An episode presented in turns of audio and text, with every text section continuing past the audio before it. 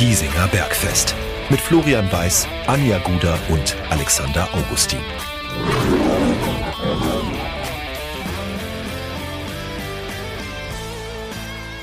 Servus und herzlich willkommen. Giesinger Bergfest, der Löwenstammtisch lädt zu Episode Nummer 113.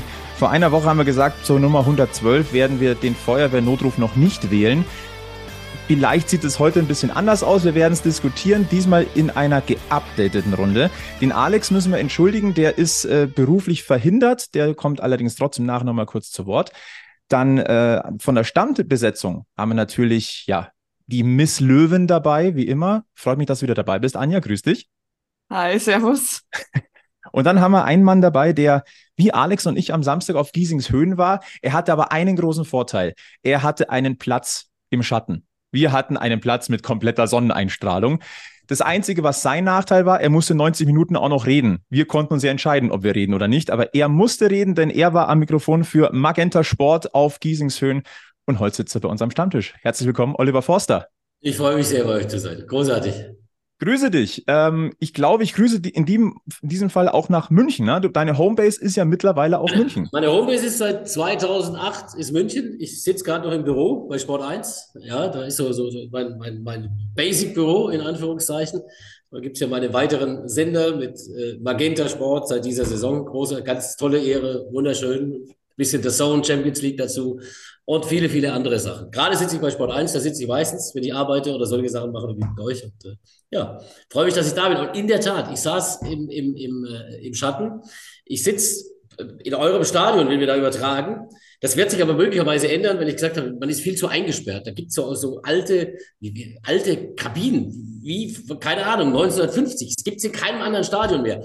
Das Problem aber bei dieser Kabine, in der ich sitze, im Prinzip sehe ich die, wenn ich nach rechts gucke, die, die ganze Spielhälfte sehe ich nicht wirklich. Ja, also ich muss immer aufstehen und irgendwie den Kopf raushängen und was weiß ich. Aber möglicherweise ändern wir die Position. Da gibt es so oben zwei Kameras und da könnte man möglicherweise einen Tisch hinstellen. Aber ich war im Schatten. Äh, das war gut bei dem, bei dem Spiel. Es war heiß. Es war definitiv heiß. War's, äh, Anja, du warst, glaube ich, äh, daheim im, im Schatten. Ich war tatsächlich mit, ähm, mit Alex in der Westkurve. Und ich, Depp, habe tatsächlich den Fehler gemacht, eine lange Hose anzuziehen, weil ich mir gedacht habe, na, so warm wird schon nicht. Also ich war nicht daheim, aber ich habe auch eine lange Hose angezogen. Ich musste leider arbeiten das ganze Wochenende, äh, weil da war ja so eine politische Problematik, die jeden so ein bisschen in den Medien auch in Schach gehalten hat. Äh, ja, da ging es nicht ohne lange Hose, war aber auch sehr warm und, äh, und spannend. war dann auch, äh, ja, war spannend, war äh, viel rumgefahren und äh, Zwischendurch bin ich noch auf ein Konzert gegangen und da war ich dann nicht so erfreut, wenn ich, als ich fünf Minuten mein Handy aus den Augen gelassen habe mit dem Live-Ticker. Ich glaube, die fünf Minuten müssen wir nachher nochmal kurz reden, was da passiert ist auf Giesingshöhen. Äh, was wir heute machen wollen, ähm, natürlich blicken wir zurück auf das Spiel 60 gegen Aue. Wir wollen aber auch den Blick so ein bisschen auf die dritte Liga insgesamt werfen. Es sind jetzt fünf Spieltage gespielt und auch wenn Maurizio Jacopacci gesagt hat, wir sollen für acht Spieltage diesem neuen TSV 1860 Zeit geben, ähm, jetzt ist Länderspielpause. Ich denke, es rentiert sich schon mal so einen ersten kurzen Überblick uns zu verschaffen. Was ist die Lage der Liga? Ähm, und vielleicht muss man zu Anja noch eins sagen, die politische Lage hatte mit 60 ausnahmsweise nichts zu tun. Da hätten wir nee, ja nee, auch nee. was zu diskutieren. Aber ich glaube, wir fokussieren uns heute mal ein bisschen verstärkt auf Sportliche. Ich glaube, da haben wir auch genügend zu diskutieren. Samstag, 16.30 heiß, Giesingshöhen, 60 Aue. Das klingt nach Topspiel. Das war es über gewisse Strecken des Spiels, finde ich schon auch. Ähm, der Spielverlauf, das Ganze drumherum, es war sehr, sehr speziell und der Ausgang war auch speziell. Olli, bei dir ist der Vorteil, du hast ja das erste Spiel schon von 60 gesehen gegen Mannheim. Jetzt hast du quasi ein bisschen, du hast nur das Lübeck-Spiel, das hat ein Kollege kommentiert, jetzt hast du das Spiel gegen Aue gesehen. Ähm, mich würde tatsächlich zum Start interessieren, was waren für dich die großen Unterschiede zwischen den zwei 60s die du gesehen hast in diesen zwei Spielen? Die Ausgänge waren unterschiedlich und der Verlauf war natürlich unterschiedlich. Ja, erster Spieltag waren sie ein bisschen, bisschen, bisschen aggressiver von Anfang an. Ne? Hast du gespürt, dass du in die Saison gehst, dass du dich zeigen willst. Ne? Diesmal war es relativ kontrolliert. Ich hatte das Gefühl, dass sie auch noch nicht ganz da sind, wo sie taktisch hinwollen. Ne? Äh, Jakubacik hat ja das erste Mal mit Dreierkette, also zumindest im, im, im Defensiv äh, oder im, im nein, wenn es nach vorne ging, so rum ist es mit Dreierkette gespielt, im Defensiv Defensivverhalten dann mit einer Viererkette. Der musste ständig korrigieren draußen. Ich hatte das Gefühl, sie sind noch nicht ganz zu Hause bei, bei, bei dieser Geschichte, die 60er. Ähm, Aue ist sehr abgezockt als, als Mannschaft mit äh, Bamil Dotschew, der über viele, viele Jahre Trainer ist, auch in der zweiten Liga schon gearbeitet hat, als Spieler erfolgreich war.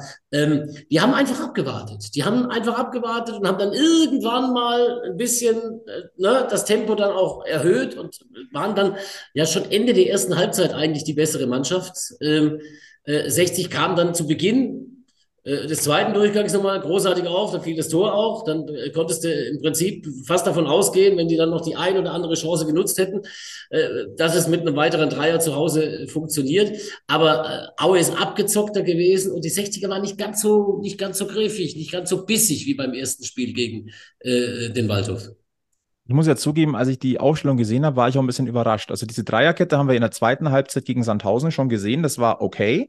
Äh, man ist aber ja eigentlich die Viererkette gewohnt gewesen. Und ich hatte auch den Eindruck, ähm, oder beziehungsweise mein erster Gedanke war, als ich die Aufstellung gesehen habe, hä? Wie, wie will er denn da eine Viererkette aufstellen? Es war die logische Konsequenz, dass du, wenn du mit drei Innenverteidigern beginnst, dass es dann eine Dreierkette wird. Ähm, ich finde, das hat phasenweise, je länger das Spiel gedauert hat, schon auch funktioniert.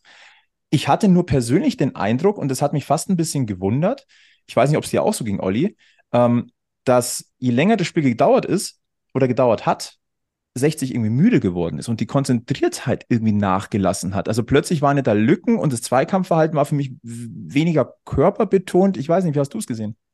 Ja, es war mit der Müdigkeit, weiß, bin ich mir nicht ganz so sicher. Wie, wie gesagt, ich habe ja, ich ja angedeutet, dass ich äh, einfach diese Auer sehr, sehr stark gesehen habe.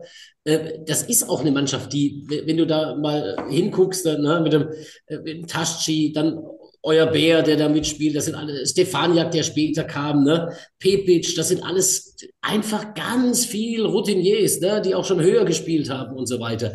Und ich habe das Gefühl, dass diese Mannschaft fertiger ist im Moment, ne, in dem, in dem jetzigen Zustand, ne, als beispielsweise 1860 München. Und deswegen haben die am Samstag für meine Begriffe, auch wenn es erst hinten raus passiert ist, in der Summe haben die am Samstag komplett verdientes Spiel gewonnen ich glaube, da kann man tatsächlich auch keine zwei Meinungen haben. Ich sage mal so, ich war schon lange nicht mehr so sauer nach einem Abpfiff wie an diesem Tag aus, aus weiß-blauer Sicht, weil es eigentlich unnötig war.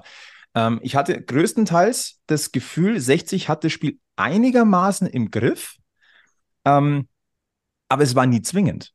Du hast schon den Ball laufen lassen, du hast auch was versucht, Seiten verlagert. Das sah auch ganz gut aus und es hat lange Zeit auch vergleichsweise stabil gewirkt. Je länger das Spiel gegangen, gegangen ist, war es dann immer weniger, aber du hat, es war nie mega zwingend. Nach dem Tor hatte ich kurzzeitig das Gefühl, okay, das ist jetzt so ein befreiendes Element gewesen. Machst du das zweite und die Chancen waren ja durchaus da. Es gab zwei, drei Möglichkeiten. Machst du das, glaube ich, ist es ist wahrscheinlich der Deckel drauf. Hätte, wäre, wenn, wird uns nicht weiterbringen, bringt 60 jetzt sowieso nicht weiter ab der 70. war Aue für mich klar überlegen und irgendwie dachte ich dann auch, naja, okay, es muss eigentlich Marcel Bär das Tor machen. Aues gerechnet, könnte man jetzt sagen. Ja gut, er hat ja im Prinzip in der ersten Halbzeit schon diese unfassbare Chance, wo es also noch, noch viel safer machen muss, als dann, äh, als das Tor fiel. Ne? Äh, das war, ja, im Prinzip, der Fußball schreibt ja immer die Geschichten. Und das war irgendwie, wenn du da hingehst zu dem Spiel und kennst die Geschichte, dann war es dir klar, der schießt ein Tor. Irgendwann.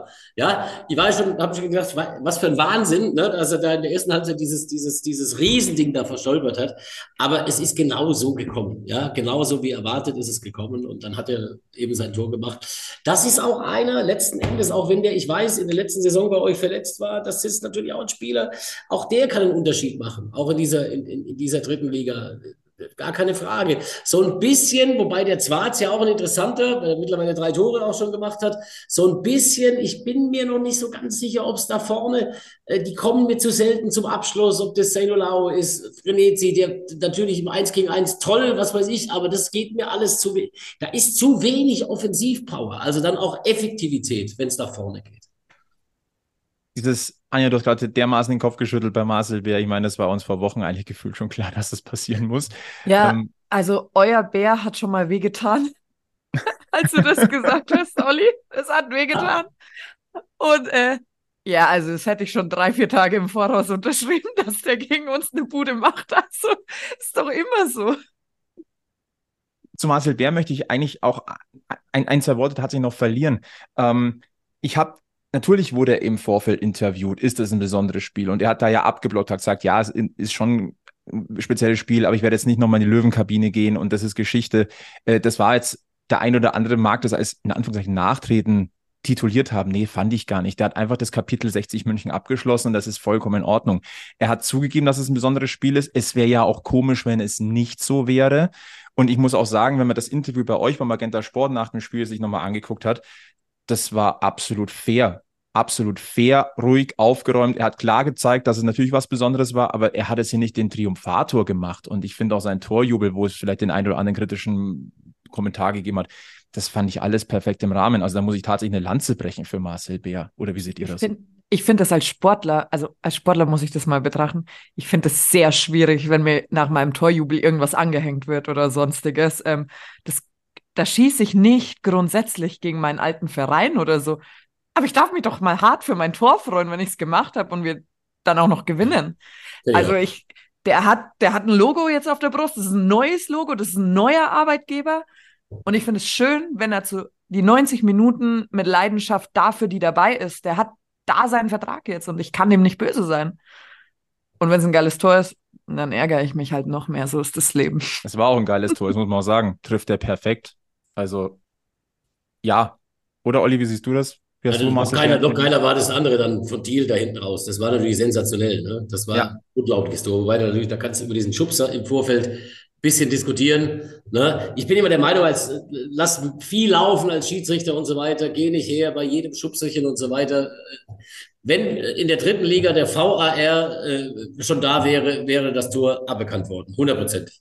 Ja, das wäre genau diese Szene gewesen, wo man dann gesagt hätte, der Keller sagt, um Himmels Willen, jetzt leichtes Tuschieren und wir müssen alles zurücknehmen. Ich habe viel erlebt am Wochenende. Ich habe äh, für Sport 1 äh, Borussia Dortmund gegen Heidenheim am Freitagabend gemacht äh, hemmungsloser äh, VAR-Einsatz. Äh, ne? Also insofern war ich eigentlich ganz froh, dass das Tor, also nicht jetzt gegen euch in Anführungszeichen, um Gottes Willen, ganz so gar nicht, aber ganz froh, dass Schiedsrichter das im, in der, im normalen Verlauf einfach laufen lassen. Weil das war Schubserchen, aber mein Gott, ja, kannst, könntest alles abpfeifen, wenn du das Schubserchen abpfeifst. Aus meinem äh, Blickwinkel, stand, wenn du wenn von deinem Kommentator Kommentatorenplatz aus äh, Löwenkurve und dann beim rechten Flutlichtmasten. Das ja. heißt, also relativ ziemlich genau auf Höhe. Mein erster Gedanke war, war das nicht abseits?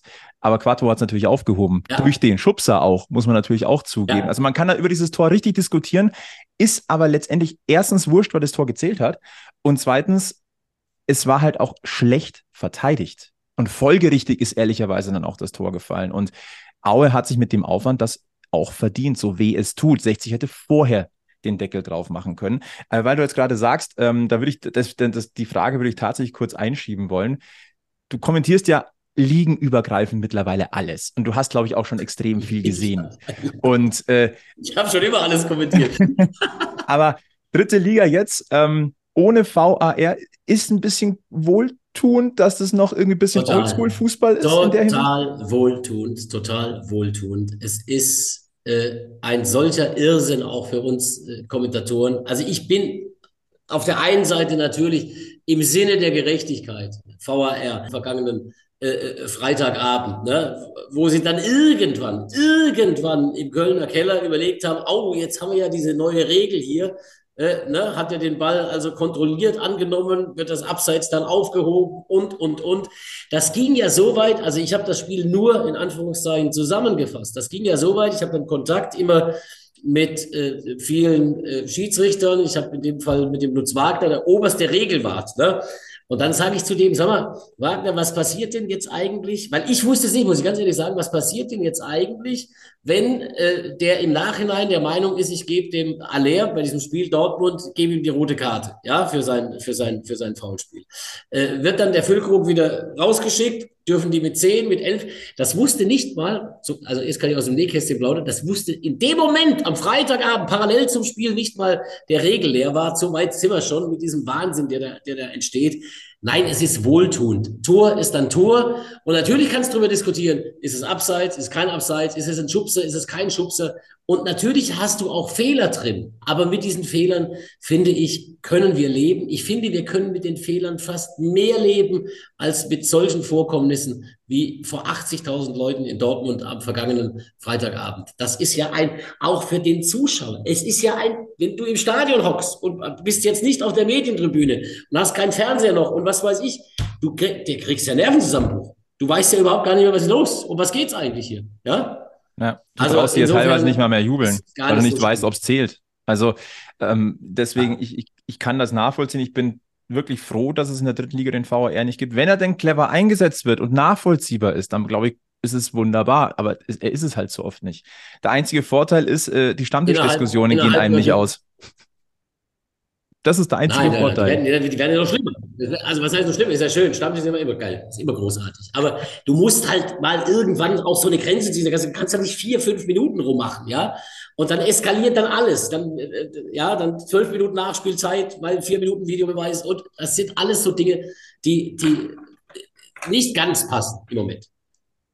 Ja, ähm, wohltuende dritte Liga. Ich sag mal so, ich glaube jetzt mittlerweile sechste Saison von 60 in der dritten Liga, also langsam aber sicher, also so kultig diese dritte Liga auch ist, aber irgendwie, mh, hm, es tut schon ein bisschen weh. Man muss ehrlicherweise aber auch sagen, und das halten wir nochmal fest, bevor wir dann vielleicht auch ein bisschen die Finger, den Finger mal ein bisschen in die Löwenwunden legen.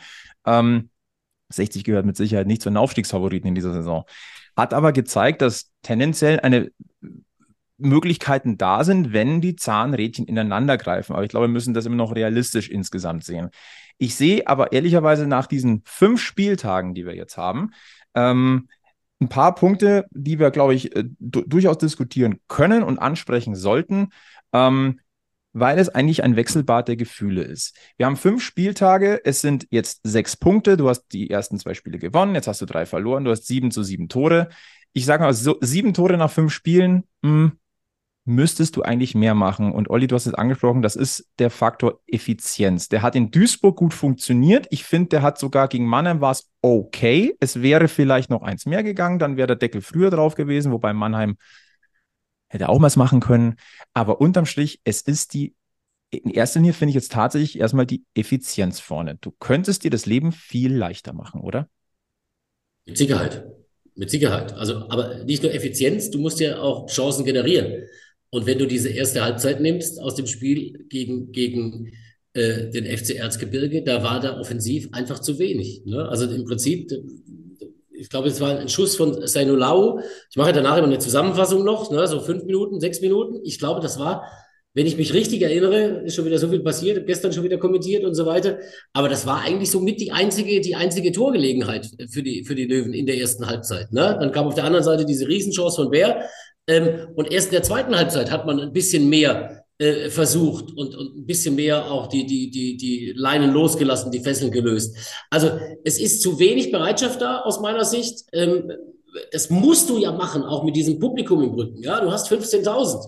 Ne? Äh, das ist ja, das ist ja eine Wucht. Und mit diesem Publikum im Rücken musst du, musst du insgesamt mehr Chancen generieren. Der war offensiv angelegt, äh, der, der, der Elfer Kader in Anführungszeichen. Aber es hat, es hat bei weitem nicht so funktioniert, wie sich das äh, euer Trainer äh, überlegt hatte. Nein, definitiv nicht.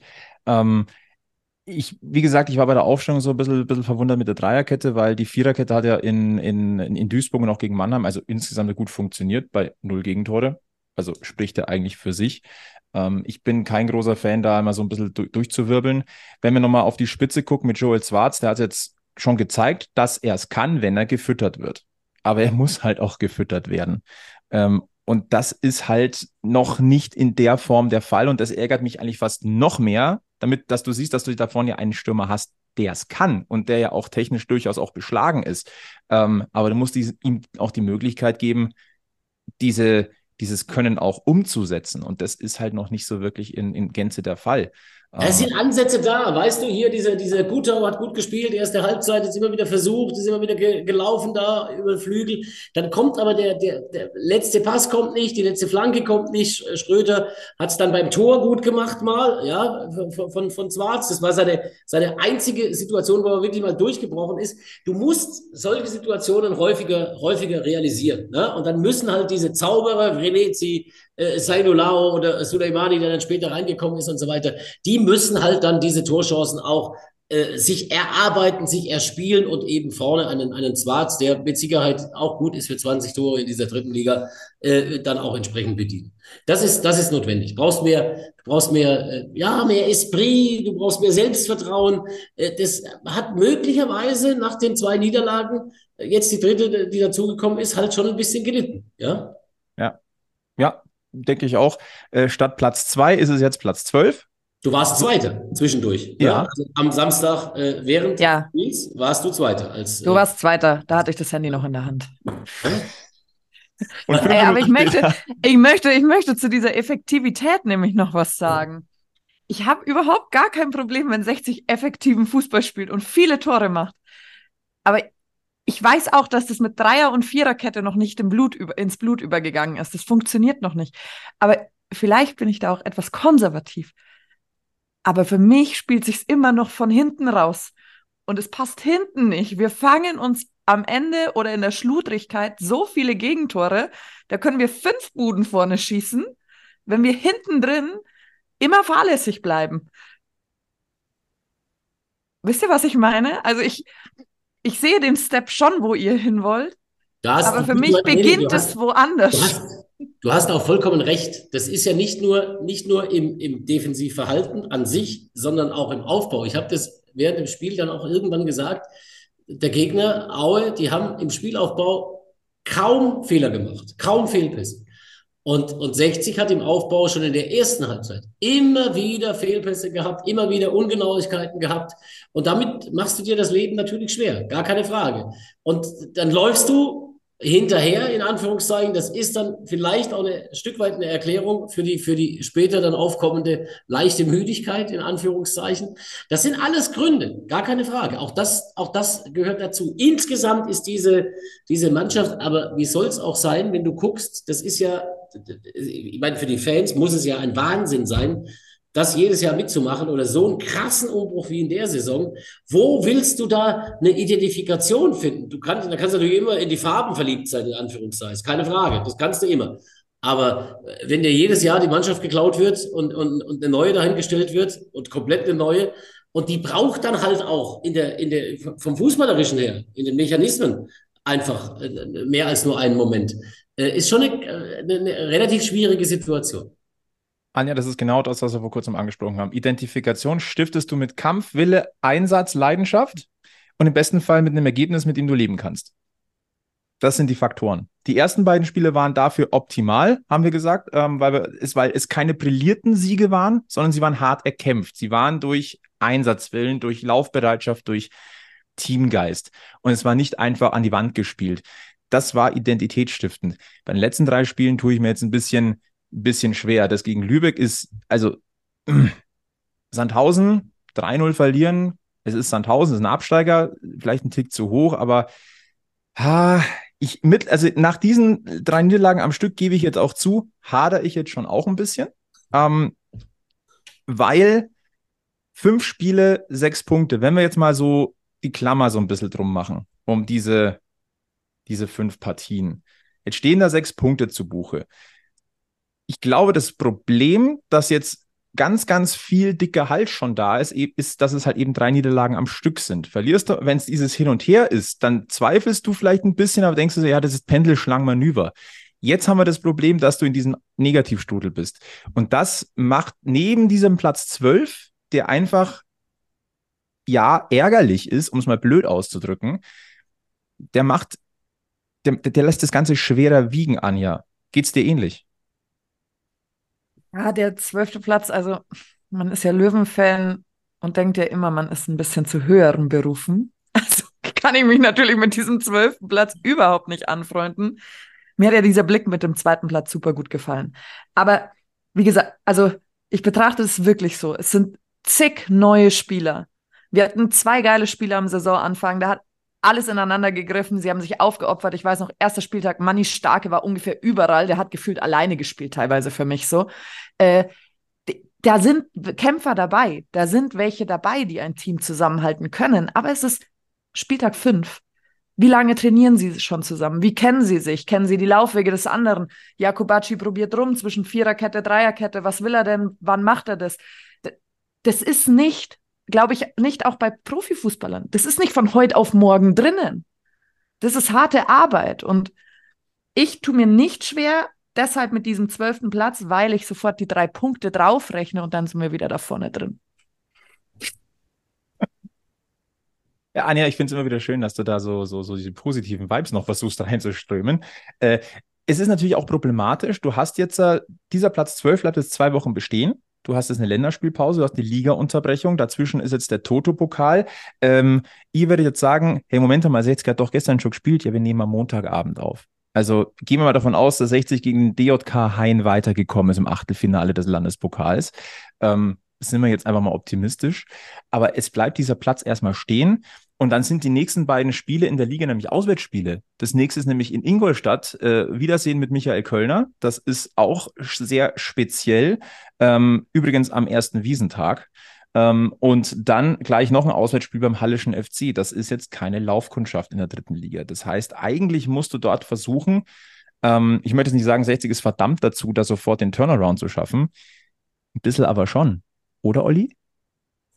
Klar musst du als, als, du hast ja Ambitionen, ja. Das ist ja, ich habe mich sehr gefreut, als, als ich das Angebot bekommen habe, für, für Magenta zu arbeiten und auch, weil ich wusste, dass natürlich dann äh, es wieder mehr Besuche gibt im, im, im 60er Stadion und weil es grandios ist, dort zu sein, in Anführungszeichen, ist immer noch toll. Aber ich war jahrelang dann nicht mehr als Berichterstatter da und wenn ich dann, wenn ich dann zurückkomme, jetzt wieder rein in diese neue Saison und sehe, es ist trotzdem nichts vorangegangen bei, bei 1860, dann, dann denke ich immer, Leute, es muss, es muss doch irgendwann der nächste Schritt kommen und noch ein Schritt und noch ein Schritt und noch ein Schritt. Ich glaube, dass auch dieses Angemalte von draußen, äh, irgendwann einfach eine Rolle spielen muss. Also diese, diese Gedanken äh, über ein Stadion um Ausbau, Wechsel, wie auch immer, die, da, der muss viel mehr mit Leben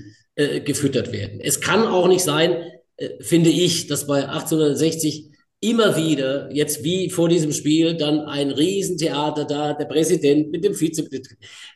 Bundesweit interessiert es kein Schwein. Die Leute sind vollkommen unbekannt. Das ist so eine Münchner, möglicherweise auch Giesinger äh, Lokalgeschichte, ja. Da hauen die sich auf, die, auf den Schädel und, und, und, und, und hauen sich dann am Ende auf die Schenkel, weil sie sich, weil sie sich irgendwo in den Schlagzeilen wiederfinden.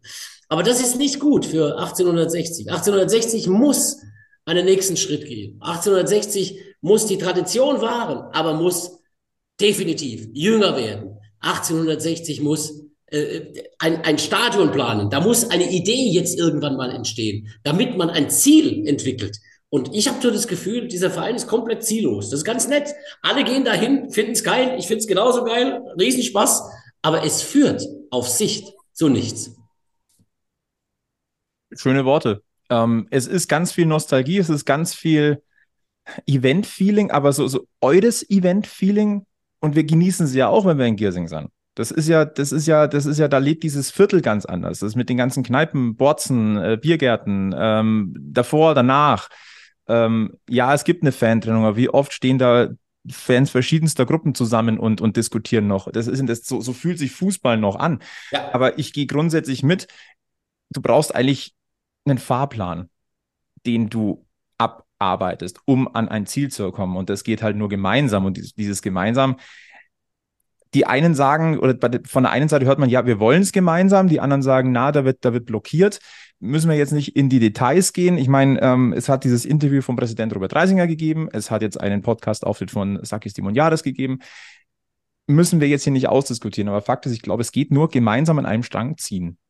Das ist, das ist, vielleicht wirft uns der ein oder andere jetzt wieder vor, ja, es geht nicht, weil mit der anderen Seite kann man nicht arbeiten man muss halt auch mal über seinen eigenen Schatten springen. Oder wird, es wird nur funktionieren, wenn jeder mal über seinen eigenen Schatten springt. Und wenn man gewisse Themen, so doof es jetzt auch klingt, auch mal zu den Akten und sagt, okay, in der Vergangenheit ist ziemlich viel Scheiße gelaufen. Und zwar monströse Scheiße, um es mal so auszudrücken. Aber wir sind jetzt im Hier und Jetzt. Wir müssen jetzt Lösungen finden. Also, also ich habe jahrelang, das ist immer so ein, so ein wunderschönes Beispiel eigentlich. Ich habe ja, komme aus der Nähe von Stuttgart, da bin ich aufgewachsen, groß geworden Äh, äh, ich bin auch aus, im, im, im, aus dem Stehplatz direkt auf die Kommentatorentribüne, also aus dem Stuttgarter Neckarstadion, da wo der VfB Stuttgart zu Hause ist, bin ich wirklich aus dem A-Block, da habe ich jahrelang die Dauerkarte gehabt, bin ich äh, direkt auf die Kommentatoren, hört man heute noch, sagen die meisten, ist auch so, hört man bei mir definitiv, ist ja in Ordnung. Bin dann aber nach Frankfurt beruflich, war sehr, sehr jung, mit 24 Sportchef bei äh, Radio FFH, das ist vergleichbar mit Antenne Bayern, also so, so ein ganz großes, großes Teil, ja, in Anführungszeichen. Und habe dann den, ja, äh, den, den zwischenzeitlichen kompletten Niedergang von Eintracht Frankfurt damals aus nächster Nähe erlebt. Und das war so, ich will es jetzt nicht eins zu eins vergleichen, aber das kannst du fast ansetzen, was da damals in den Ende 90er, Anfang 2000er Jahren passiert ist. Das war sehr vergleichbar mit dem, was bei 60 seit Jahren passiert.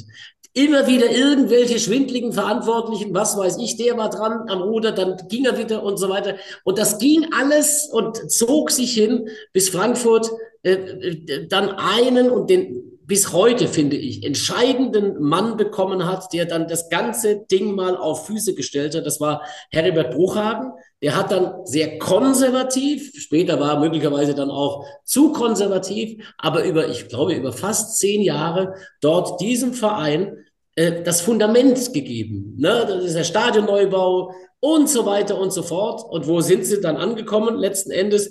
Die werden sich auch wieder irgendwann, weil das ist ja so ein Verein wie Köln, HSV, Frankfurt, da geht's ja irgendwann trotzdem wieder zur Sache. Aber zumindest zwischenzeitlich. Mein Sohn ist dort geboren, ist großer Fan von Eintracht Frankfurt. Der durfte in seinen ganz jungen Jahren schon Europa League-Finale erleben, äh, dreimal DFB-Pokalfinale und was weiß ich. Das hat er, das hat er jemandem wie Bruchhagen zu verdanken. Und das fehlt bei 1860 München. Ein Mensch, eine Frau oder ein Mann mit einer Vision, mit, mit Stallgeruch, mit Ahnung, um dieses Ding zu bauen und hinzustellen. Und dann kommt 1860 sehr, sehr zeitnah in die zweite Liga und ich bin überzeugt dann auch auf Sicht visionär gedacht in die erste Liga. Bin fest davon überzeugt, mit diesem unglaublichen Potenzial ist das zu erreichen. Und das Fundament ist im Moment überhaupt nicht da.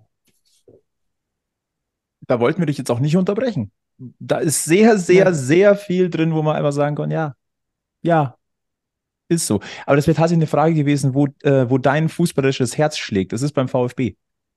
Ja, es ist noch, ist ja klar, da bist du ja aufgewachsen. Als, als, als kleiner Junge, das war, damals waren so Ikonen, die meisten kennen die heute schon gar nicht mehr, wie Hansi Müller, Karl-Heinz Förster, Bernd Förster, später Askir Sigurvinsson, Guido Buchwald und so weiter. Ähm, und ja, die sind damals, als ich so zur Schule oder aufs Gymnasium kam, da bist du dann spätestens so Fußball sozialisiert. Ne? Anfang hast du auch als sechs, sieben, achtjähriger viel FC Bayern gesehen, weil nur die wurden immer im Fernsehen übertragen. Und dann kam aber der VfB Stuttgart aus der zweiten in die erste Liga und das war von meinem Wohnort ungefähr 40 Kilometer entfernt. Und wir sind halt dann, ja, jeden Samstag sind wir da hingefahren mit dem Zug. Und äh, ja, wie gesagt, ich habe, glaube acht, neun, zehn Jahre eine Dauerkarte gehabt und bin direkt äh, auch in dem Stadion, wenn ich meine, meine Radiokarriere damals, die dann später zum Fernsehen führte, äh, in Stuttgart begonnen habe, bin dann direkt auf die Kommentatorentribüne äh, im Stuttgarter Neckarstadion gewechselt. Es war das erste Mal in einem großen Stadion, wo ich auf einem Sitzplatz saß. Das muss ich auch sagen. Davor habe ich immer nur gestanden. Ne? Also bis 21 habe ich immer nur gestanden. Ich glaube, das ist auch eine Mehr. Jeder, der im Sportjournalismus oder vor, vor, allem im Fußballjournalismus arbeitet, hat irgendwo einen Herzensverein. Da kann er, da kann mir keiner erzählen. Ja, du, bist, du bist doch angefixt worden, einmal weil du irgendwo an einem Verein dran gehangen hast. Also, ich glaube, da kann, deswegen kann man die Frage offen stellen. Hält sich aber mittlerweile in Grenzen, weil, wie gesagt, ich war dann auch wohntechnisch lange in Frankfurt, bin jetzt in München. Das hat sich schon ein bisschen, bisschen normalisiert. Aber natürlich hast du den. Das wäre ja auch schlimm, wenn es nicht so wäre. Um Himmels Willen, ja. Und ich liebe ja diesen Blick auf die Pressetribüne. Geht's euch da genauso, wenn ihr da sitzt und dann seht ihr so, man sieht genau, wer zu welchem Verein dann gehört, wenn der jeweilige Verein spielt. Und er darf sich nicht so krass freuen und so, aber dann irgendwie schon so, ja, so einen kleinen Zucker. Mal, Aber ja, es ist, das, es das ist so schön. Aus meiner journalistischen Karriere heraus kann ich dann natürlich sagen, es ist auch schwierig, wenn, wenn du als, wenn du als, sagen wir mal, als Berichterstatter, deswegen ist es ganz gut, du nimmst dich irgendwann mal raus und nimmst dich zurück, weil ich habe natürlich viele Kollegen auch erlebt, die total emotionalisiert dann über ihren Verein berichten. Und das führt ja nicht immer dazu, dass die, die positiven Schlagzeilen stattfinden, sondern das führt viel mehr, ne, das ist dann enttäuschte Liebe, oder wir wissen alle, was bei enttäuschter Liebe, da schlägst du um dich, wusch, ne, also in Anführungszeichen, also nicht wirklich, nicht tatsächlich, aber so mit deinen Gedanken, ne, da bist du, da bist du außer, außer, äh, ne, äh, das, das kannst du überhaupt nicht ab, ja, und genau das passiert dann, ja. Anja kennt's. Ja, ich kenn's total, wirklich. Also ich kenn's so sehr ich habe ja diese Reihe begleitet von 60, wo sie mittendrin waren, damals schon im Abstiegskampf und wo sie dann über die Relegation noch drin geblieben sind. Und da war ich noch bei München TV. Ich hatte keine Worte mehr für das Spielerische, gell? Null. Ich wusste nicht mehr, was ich sagen soll, weil Kicken war da ja nicht mehr irgendwie so richtig. Und dann habe ich mir gedacht, was mache ich jetzt? Und ich habe tatsächlich mit meinem Papa gebrainstormt, der auch krasser Löwenfan ist. Und dann habe ich mir überlegt, okay, ich mache eine Reihe vor jedem Spiel, was noch kommt wahre Löwen im Abstiegskampf und habe halt die alten Löwen besucht. Alfred Kohlhäufel, Werner Lorand, wie sie alle heißen. Und habe quasi mit denen über den Mythos 60 geredet und dass der Löwe eigentlich ja unabsteigbar ist, so hat man ja immer gesagt. Das hat mir viel mehr gegeben, mit den Leuten zu reden, als irgendwas anderes zu machen, weil ich hätte spielerisch, ich konnte nichts mehr formulieren und ich wäre nur gemein gewesen. Siehst du? So ist das. das ist Aber ich es. kann auch sagen, ich habe die, ich hab die äh, 1860 schon in der Bundesliga kommentiert fürs Radio. Ich erinnere mich beispielsweise auch ein Spiel noch, da waren sie zwar äh, meistens im Olympiastadion, aber haben, ich weiß nicht, ich glaube, da waren vier, fünf Spiele in einer Saison, die äh, in Giesing stattfinden durften. Und da war ein Spiel dabei mit Eintracht Frankfurt. Das war eines der letzten Spiele von Jupp Heinkes als Trainer von Eintracht Frankfurt. Da war gerade äh, Jeboa und äh, Gaudino und Okocha suspendiert. Da war das, das quasi das erste Auswärtsspiel danach bei 1860. Das habe ich kommentiert fürs Radio. Und damals sah das Stadion, euer Stadion, genauso aus wie jetzt. Ja, ja, es hat sich wenig verändert. Äh, die Ostkurve ist ein bisschen geschrumpft, aber ansonsten ja, ich sag mal, das alte Flair ist immer noch da. Aber dass du das ansprichst, ist sehr gut, weil jetzt holen wir mal ganz kurz den Alex dazu, der hat uns nämlich eine Sprachnachricht geschickt äh, mit Grüßen an dich, Olli, und er hat auch eine Frage tatsächlich. Servus in die Runde und natürlich besonderes Servus an Oliver Forster. Schön, dass du da bist. Äh, große Ehre für uns, dass du hier am Stammtisch sitzt. Eine der Stimmen des deutschen Fußballs. Deswegen fühl dich wohl mit Flo und Anja und äh, ihr werdet ja das aktuelle Geschehen rund um 60 auf und neben dem Platz ausführlich besprechen. Deswegen dreht sich meine Frage gar nicht so sehr darum, da habe ich gar keinen Senf dazuzugeben, sondern äh, ich möchte dich bitten, Oliver, dass du ein bisschen hinabsteigst in dein äh, gedankliches Privatarchiv. Ich informiert bin, bist du ja seit mittlerweile fast oder über 30 Jahren äh, im deutschen Fußballgeschäft als Reporter, Moderator, Kommentator dabei und hast bestimmt die ein oder andere Begegnung gehabt mit den Löwen, vielleicht auch die ein oder andere Anekdote auf Lager, vielleicht sogar aus Bundesliga-Zeiten noch. Würde mich mal interessieren, was dir da so in Erinnerung geblieben ist. Viel Spaß und ja, alles Gute. Also eins habe ich ja schon erzählt. Ne? Ich erinnere mich natürlich an, was immer schön war, waren die war, und waren die Begegnungen. Und damals durfte man auch als Radiojournalist, war alles nicht so, nicht so kompliziert, konntest vor dem Spiel noch mit den Trainern reden und so weiter. Also auch wirklich da rund um die Bank. Ich erinnere mich natürlich an, an wunderbare Begegnungen mit, äh, äh mit Werner Lorand vor allem. Das war natürlich jedes Mal ein absolutes Highlight, ja. Ein, ein, ein, einfach eine Figur, ein absoluter Megatyp. Dann habe ich die, dann habe ich die 60er, erinnere ich mich auch, fällt mir ein, in meiner in meiner Heimatstadt in Pforzheim in äh, der Aufstiegsrelegation. Jetzt müssen wir hingucken, es müsste dann 1900, oh, ba, ba, ba, ba, weiß ich jetzt auch nicht, 89, 90, mhm. 89, 90, als ihr hoch äh, aus der, als ihr hochgegangen seid. Ja, das war, die, da war nochmal kurz so ein kleines Zickzack, bevor der Durchmarsch genau. war. Ja. Genau, genau. Da war das erste Mal, da waren auch, und da hab, im Brötzinger Tal in Pforzheim war das, war das Spiel, das habe ich auch kommentiert damals fürs Radio in Stuttgart. Pforzheim, erster FC Pforzheim damals gegen 1860. Wahnsinn, auch das fällt mir jetzt gerade wieder ein, unglaublich. Und dann hatte ich mit das kälteste Spiel meiner Karriere, ähm, das war 1800, im Olympiastadion 1860 gegen ähm, Mönchengladbach, das war Bundesliga in der Tat und das war das Wochenende, das war so ein historischer Kälterekord.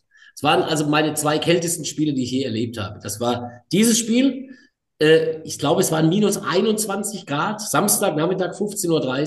Da war ich Field Reporter für Premiere, also habe nicht kommentiert, sondern Field Reporter und bin dann nachts noch, oder abends mit dem Zug nach Kaiserslautern gefahren auf dem Betzenberg. Da hat äh, Stuttgart gespielt, sonntags, dann bei minus 24 Grad. Ja, Kevin Kurani sein Debüt für Stuttgart, so lange ist es her. Aber das, deswegen habe ich diese, diese, diesen Kältewahnsinn, habe ich, habe ich da so, so in Erinnerung. Und ansonsten, ich glaube, das, das, das Spannendste damals einfach diese Begegnung Jupp Heynckes gegen 1860 in Giesing. Ähm, und ich glaube, die 60er haben das Spiel auch, ich glaube, 2 zu 1 gewonnen damals gegen Eintracht Frankfurt. Und natürlich Begegnungen mit dem Hofmann, mit eurem Torwart und was, mit dem ich zusammen kommentiert habe, äh, bei The Zone und, und, und.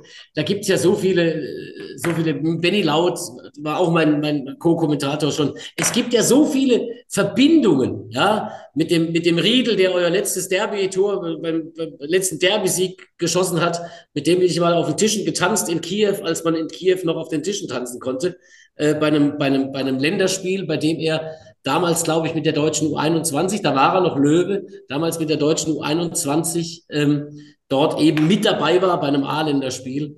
Also es gab schon und gibt schon Begegnungen.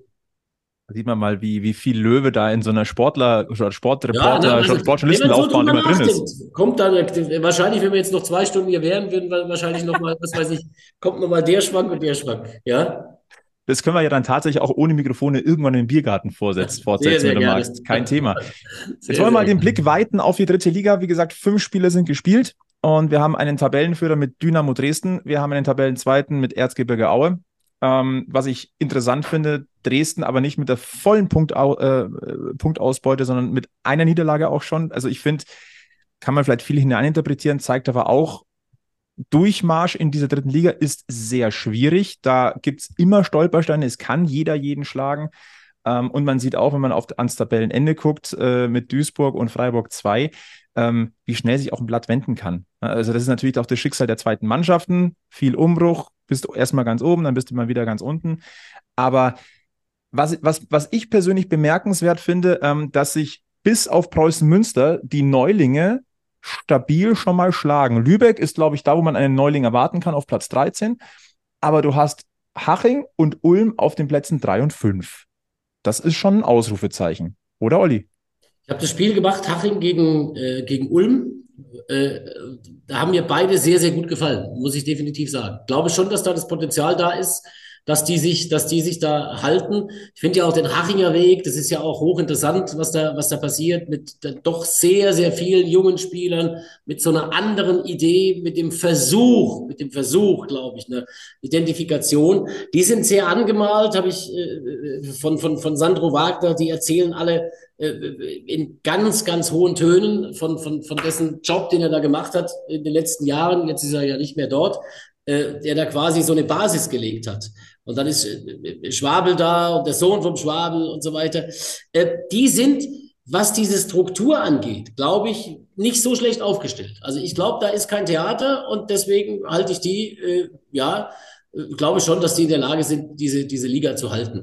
Aber diese Liga ist, das habe ich ja schon früher, als ich das noch nicht kommentiert habe, äh, dritte Liga, äh, wenn man mal, keine Ahnung, äh, bei Tipico spielt oder was weiß ich, ja, du, du, kannst nie auf die dritte Liga kannst du nie setzen, ja, du hast immer, du sagst, um Gottes Willen, muss so sein, wenn du auf die Tabelle guckst, der muss ja gegen den gewinnen, dann guckst du am Abend aufs Ergebnis oder hast es live miterlebt oder wie auch immer und dann siehst du da, dass da was anderes rauskommt. Ich glaube schon, dass die Dresdner diese Saison natürlich da vorne eine ganz große Rolle spielen. Und ich fand wirklich bemerkenswert, wie Erzgebirge Aue gespielt hat. Ich finde Dotschew äh, bemerkenswert als Trainer, der auch jetzt das ist ein totaler Gegenentwurf, beispielsweise zu eurem Trainer, zu Jacobacci, der ganz viel äh, dann äh, Geheimtraining und hinter verschlossenen Türen und nicht kommunizieren, wie macht man was und wie auch immer. Deutsche ist zum Beispiel ganz, ganz klar und sagt hier, das ist meine Mannschaft, 4-2-3-1, so spielen wir, so spielen wir die ganze Saison und alle anderen, und es ist kein Geheimnis, ja, dass er, ne, sondern er zieht so seinen Weg, ne, seinen Karren da durch den Dreck in Anführungszeichen. Äh, und äh, ja, schauen wir mal, welche, welche welche Idee sich da am Ende eher durchsetzen wird. Alles andere ist schwer zu sagen. Ich habe Bielefeld gesehen, ich habe Regensburg gesehen. Also es ist, da sind Mannschaften dabei, die durchaus was haben und da muss man mal abwarten. Auch der SV Waldhof hat sich offensichtlich ein bisschen stabilisiert, ja, nachdem es am Anfang ganz schlecht ausgesehen hat. Abwarten. Ganz schwierig, die, die Prognose da am fünften Spieltag. Es sind 38 Spieltage. 38, das ist ein Wahnsinn. Das ist ein Rennen, da brauchst du viel Energie, viel Ruhe und viel Euphorie auch. Und das ist wieder, da kommen wir wieder auf den Punkt im Umfeld. Die Freunde da, die müssen sich ne, verstehen und müssen eine Idee entwickeln. Und dann kann es auch funktionieren. Aber nur dann. Da muss halt ins Rollen kommen. Die Maschine muss ins Rollen kommen. Aber bring sie mal ins Rollen. Das ist, glaube ich, äh, die große Herausforderung. Es gibt tatsächlich ja schon sehr, sehr kritische Stimmen auch gegenüber Maurizio Jacobacci nach fünf Spielen. Er selbst hat gesagt, gebt uns acht Spiele Zeit und dann ziehen wir mal eine erste Bilanz. Anja, kannst du nachvollziehen, wie heftig die Kritik teilweise jetzt schon an Maurizio Jacobacci ist? Mm, nein, ich kann es nicht nachvollziehen, weil an sich schaut es grundsätzlich nicht schlecht aus, was wir machen. Und ich finde, man muss schon immer diese Sache im Hinterkopf behalten. Es ist ein neuer Kader. Es wurde zusammengestellt. Ja, er hat den Kader so zusammengestellt, wie er es wollte. Also wird er auch den richtigen Zugriff darauf finden. Da bin ich fest davon überzeugt. Aber gut Ding will Weile haben. Und es dauert. Wir können nicht immer wollen, dass wir es von jetzt auf heute gleich rocken. Das ist eine völlige Fehleinschätzung von uns oft, die wir als 60er-Fans auch mitbringen. Wir denken so, wir sind 60 München, wir gehören in die erste Liga. Ja, es ist wunderschön, aber es ist anders. Er ist so ein Gegenentwurf, ne? Zu, dem, genau. zu, zu der Location. Ne? Ja, und. Ne? Also, wenn der da steht, der ist immer schick, der ist sehr freundlich, ist ein ganz höflicher Mann. Ja. Ja, ist ein, ein sehr intelligenter Mann, ja, gar keine Frage. Aber er ist ein Gegenentwurf zum, zum Auditorium, ja, äh, zu, zu dem, wie 60 an sich äh, äh, daherkommt. Ja? Und deswegen, ja. ob, ob das diese, diese Harmonie-Geschichte wird, da bin ich sehr gespannt, ob das auf Sicht tatsächlich zusammenpasst, ob das, ob das funktioniert oder ob es da eher wieder so ein Raudegen braucht. Das stimmt, aber ich finde es immer unfair, dass wir so wenig Zeit geben. Ich finde es völlig wichtig, dass man ihm Zeit gibt. Das ist ja ganz genau, wichtig. Ja. Halte, wie gesagt, ich habe ja gesagt, höflicher Mensch, hat eine interessante Vita, hat bei vielen interessanten Vereinen gearbeitet. Und für ihn ist es natürlich eine ganz, ganz große Chance als Trainer, weil wenn du in Deutschland Fuß fassen kannst, als Schweizer Trainer, das ist natürlich, das ist natürlich schon eine Nummer. Und wenn er gute Arbeit leistet bei 1860, dann ist natürlich auch der Weg geebnet, möglicherweise für andere Tätigkeiten in Deutschland. Ähm, oder wenn er ganz gute Arbeit leistet, dann kann er natürlich mit der Mannschaft, mit den Löwen auch eine Liga nach oben steigen. Ich bin sehr, sehr gespannt, äh, wie sich das entwickeln wird. Mir scheint das sehr akribisch zu sein, eine sehr intelligente Ansicht von Fußball, aber es darf halt, und das ist ja immer wieder der Punkt, im Fußball halt auch nicht zu verkopft daherkommen. Und da hatte ich, das habe ich eingangs ja gesagt, am Samstag so ein bisschen, er musste unglaublich viel coachen draus. Unglaublich, weil wir ständig am Korrigieren. Ja, du musst die Mannschaft auf den Platz stellen, wo du dich ständig korrigieren musst. Das ist meine, meine Auffassung. Und da war er am Samstag ein Stück weit davon entfernt. Die dritte Liga pausiert jetzt, wie gesagt. Lasst uns vielleicht einen Mini-Blick drauf werfen, was uns am nächsten Spieltag erwartet. Äh, der wird eröffnen am Freitag, den 15.09. mit Duisburg gegen Ferl, am Samstag an Bielefeld gegen Freiburg 2, Dortmund 2 gegen Köln, Lübeck gegen Dresden, Essen gegen Regensburg, Sandhausen gegen Münster und dann das Topspiel am Samstagnachmittag Ingolstadt gegen 60 und am Sonntag wird dann der Spieltag komplettiert mit Aue gegen Halle, Mannheim gegen Ulm und Olli wird's wissen, Haching gegen Saarbrücken, soweit ich weiß, bist du da für Magenta Sport am Start. Das mache ich für Magenta. Ja, die zwei Wochen danach bin ich dann nur Sport 1 mit Bundesliga und Zweitliga-Topspiel, Samstagabend bei St. Pauli gegen Schalke und dann äh, Hertha BSC in Berlin gegen, Schal äh, gegen St. Pauli. Und äh, da mache ich dann immer flankierend dann die Bundesliga-Zusammenfassungen parallel. Also ich mache nicht jedes Wochenende Magenta Sport, aber wir werden uns mit Sicherheit ganz oft, ja, ganz oft äh, auf, auf Giesingshöhen da äh, begegnen. Und äh, ja, mache ich Haching, bin ich gespannt. Haching gegen Saarbrücken. Saarbrücken auch eine interessante Mannschaft, ja, die viel erlebt hat in den letzten Jahren. Ähm, das ist alles noch so ein bisschen Wundertüte, auch für mich. Ne? Ich muss mich auch so ein bisschen reinfriemeln in diese dritte Liga, weil ich natürlich das nicht mit so einer Intensität verfolgt habe, wie beispielsweise die erste und die zweite. Das wird jetzt jedes, jedes Wochenende oder an jedem Spieltag wird es mehr werden. Und äh, dann, dann wird die Expertise mit Sicherheit auch nochmal ein bisschen allumfassender sein können, was die dritte Liga angeht, meinerseits. Aber wir haben ja schon draus gehört, die dritte Liga hat es dir schon angetan durch ihr Oldschool-Dasein. Absolut, absolut.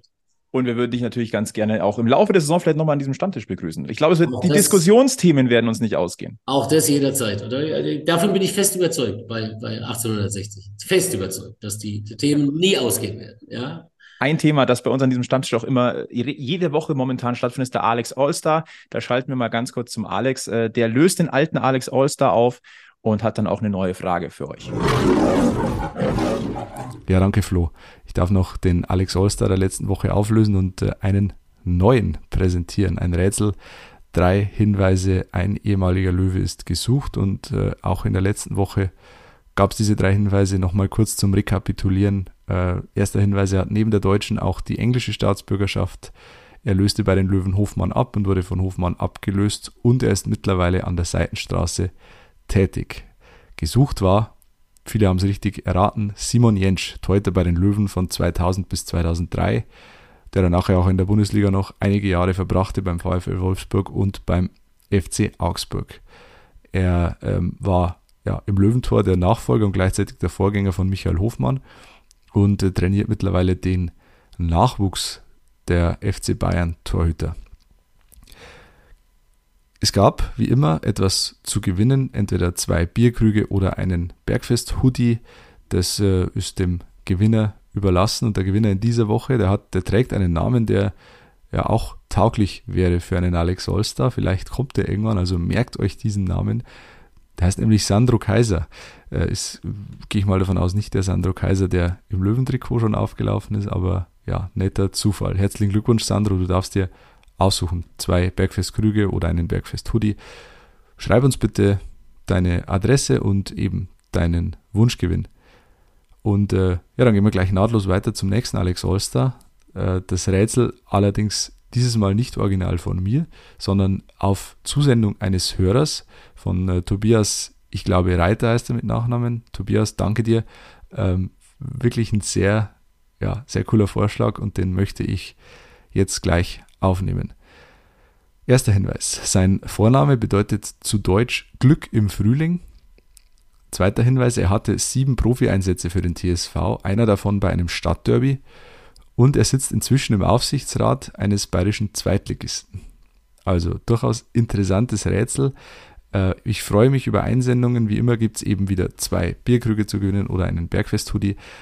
Lösungen gerne per Instagram, per Facebook Direct Message, per Twitter, per äh, Mail giesinger-bergfest.gmx.de, äh, per WhatsApp, Bergfestphone, da findet ihr die Nummer auf unseren äh, Social Media Profilen. Ja, und dann freuen wir uns über viele Einsendungen und äh, dürfen nächste Woche wieder einen Gewinner verkünden. Einsendeschluss übrigens Montag, 11. September, 18 Uhr. Danke, Alex. Bin gespannt. Ähm, ansonsten gibt es ein, zwei kleine Shortcuts. Stefan Lex ist zurück bei 60 München. Der hat sich ein U15-Spiel angeguckt, äh, darf momentan ähm, im Büro von Günter Gorenzel äh, residieren. Was er genau bei 60 übernimmt, ist Stand heute noch nicht ganz klar. Auf alle Fälle einer mit Stallgeruch. Äh, Olli, äh, Stefan Lex bei 60, das hat schon gepasst. Äh, wo könntest du dir ihn vorstellen? Der kann, glaube ich, relativ viel machen. Ja, bekannte Namen, bekannte Namen mit Stallgeruch. Das sind alles, sind alles immer, da sind immer alle alle Varianten erlaubt vom Andenken. Wie gesagt, ich habe äh, vorhin gesagt, auf Sicht braucht es eine, also ganz große Persönlichkeit, die 60 dahin hieft, wo 60 hingehört. Ja, und das, den zu finden, das ist ja auch diese Sportdirektorensuche in Anführungszeichen, ja, den, den, den Sportdirektor oder den späteren äh, äh, Geschäftsführer, Präsidenten, wie auch immer man den auch nennt, welchen Titel der hat, ja, den zu finden, das wird das Entscheidende sein für die nächsten Jahre. Bin ich fest davon überzeugt. Ich glaube nicht, dass man, viele gehen immer hin und sagen, Team, Team, Team, Team, Team, auch nett, aber du brauchst einen Visionär, der ganz klar weiß, wie er es macht. Dann haben wir eine schöne Nachricht. Tim Rieder hat sein Comeback gefeiert bei der U21 ähm, am Wochenende. Die hat beim TSV 1861 Nördlingen 1 zu 1 gespielt. 88 Minuten war Tim Rieder am Start. Das heißt, äh, der wird äh, zeitnah eine Alternative für Maurizio Jacobacci werden. Äh, wir blicken ganz kurz. 60-3 hat 6 zu 1 bei der TSG Pasing gewonnen, 60-4, 3 zu 2 gewonnen beim TSV Gräfelfing. Die Damen erste Mannschaft mit dem spektakulären 4 zu 4 gegen den FC Oberau und die Damen 2 einen 2 zu 0 Erfolg beim SC Hugelfing bei der U23. Also insgesamt ein erfolgreiches Wochenende für äh, Münchens große Liebe, außer bei der Profimannschaft. Aber gut, das haben wir jetzt aufgearbeitet und haben ein bisschen Selbsthilfe an diesem Stammtisch auch geübt.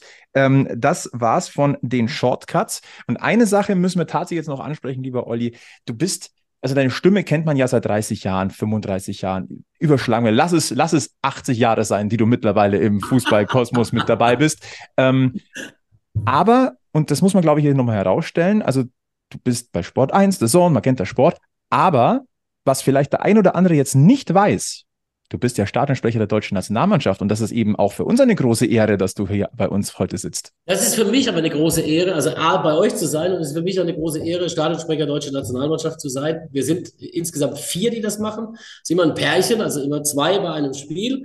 Ähm, wir machen auch die U21 ähm, und äh, das sollte schon sehr, sehr lange so sein. Es ist dann 2016 so geworden. Also man hat mich immer wieder angesprochen, es hat dann nie so 100% funktioniert und dann haben wir uns da geeinigt und äh, seitdem mache ich das. Freue mich jetzt auf Dortmund am quasi nächste Woche, Dienstag nächste Woche, Deutschland gegen Frankreich. Richtig, richtig, äh, also eigentlich ein geiles Spiel, ne? wenn ich die Vorzeichen mit Hansi Flick und Krise und was weiß ich ne, ein bisschen andere wären. Aber es ist natürlich, natürlich toll und es macht Spaß. Das ist auch, das ist eine schöne Ehre. Ähm, das ist wirklich, ja, man, man, da, da fühlt sich natürlich gebauchgepinselt, wenn dir, wenn dir einer sagt, dich wollen wir und dich holen wir. Aber genauso habe ich mich gebauchgepinselt gefühlt, als jetzt Magenta Sport kam und gesagt hat, komm, komm auch zu uns ins Team. Äh, ganz toll, Sport 1, Samstagabend, die zweite Liga live. So geile Quoten mittlerweile auch, über eine Million Zuschauer jetzt samstags immer. Dann die Bundesliga dazu. Es ist so viel schöne Sachen, die ich, die ich machen darf. Ich sage immer, im Moment ist echt, auch in meiner Karriere, so eine, so eine geile Zeit. Aber man weiß auch immer, das ist ja dieser alte Satz, das Paradies ist nur geliehen, ne? weil ähm, in, dieser, in diesem rechte Wahnsinn, in dem man sich befindet, ja, wo gehen die TV-Rechte dann demnächst hin? Wer kauft? Passt dem der dann möglicherweise dort das Sagen hat, deine Nase oder passt die, die Nase nicht. Das sind alles so Dinge, mit denen müssen wir leben als, als Kommentatoren, Moderatoren, als Macher. Ähm, Im Moment ist es geil und es ist auch geil, echt bei euch zu sein und, und, und, und da mitzumachen und ich freue mich total darüber. Das tut uns auch gut, freut uns wirklich sehr und äh, wir haben den Vorteil, die Podcast-Rechte werden uns wahrscheinlich nicht entzogen. Dann, äh, bevor wir jetzt endgültig äh, den Deckel auf diese 113er Stammtisch-Ausgabe machen, wollen wir natürlich nicht vergessen. Äh, wir verweisen auf Facebook, Twitter, Instagram. Da verpasst ihr nichts, was sich hier bei uns tut. Abonniert bitte auch diesen Podcast. Äh, hohe Sternebewertungen freuen uns natürlich sehr. Äh, Olli Forster kann man natürlich auch auf den sozialen Medien folgen. Ganz, ganz wichtig. Ne? Also der hält euch da auch auf dem Laufenden, wann und wo er spricht. Ne? Also da gerne auch einen Like dalassen. Und äh, Anja, haben wir irgendwas vergessen? Ja, ich habe noch einen Wunsch. Und ich möchte den heute schon ausdrücken, weil dann hat der Fußballgott zwei Wochen Zeit, sich das zu überlegen. Ähm, wir wussten ja, Marcel Bär schießt dieses Tor. Wir wussten es ja. Jetzt treffen wir in zwei Wochen auf Yannick Deichmann. Da habe ich schon ein bisschen Angst. Und wir haben ja den Sulema Sulemani gekriegt. Der hat ja bei uns bislang leider noch gar nichts gemacht. Ich würde mir wünschen, dass Yannick Deichmann nicht trifft und Sulemani für uns schon trifft. Und ich möchte, dass der Fußballgott sich das wirklich gut überlegt, dass das klappen könnte. Das wäre wirklich ein schönes, schönes Geschenk in zwei Wochen. Über den sagen, Ausgang reden wir noch nicht, aber das wäre schon mal schön. ja, schön. Wenn es denn so einfach wäre. Ähm, dann sage ich, Olli, herzlichen Dank für dein Gastspiel bei uns beim Giesinger Bergfest am Löwenstammtisch. Es hat sehr, sehr viel Spaß gemacht. Mir hat es unglaublich viel Spaß gemacht. Vielen, vielen Dank euch und jederzeit wieder und toi, toi, toi. Und ja, bleibt so fröhlich und äh, das ist ja auch, weißt du, der Fußball ist, den lieben wir. Und das ist ja das Geile. Und das muss ja, muss ja stattfinden. Mit allen Höhen und Tiefen und allen Diskussionen, ja. Und jeder soll sagen, was er denkt und macht. Und das ist ja das Geile auch an, an so einer Nummer, die wir hier gemeinsam veranstalten. Vielen Dank. Es hätte keine schöneren Schlussworte geben können. Dementsprechend äh, sagen wir wie immer, bleibt's gesund, bleibt's freundlich, bleibt's optimistisch und bleibt's vor allem eins. Löwenslang weiß, blau. Bis zum nächsten Mal beim Giesinger Bergfest. Servus.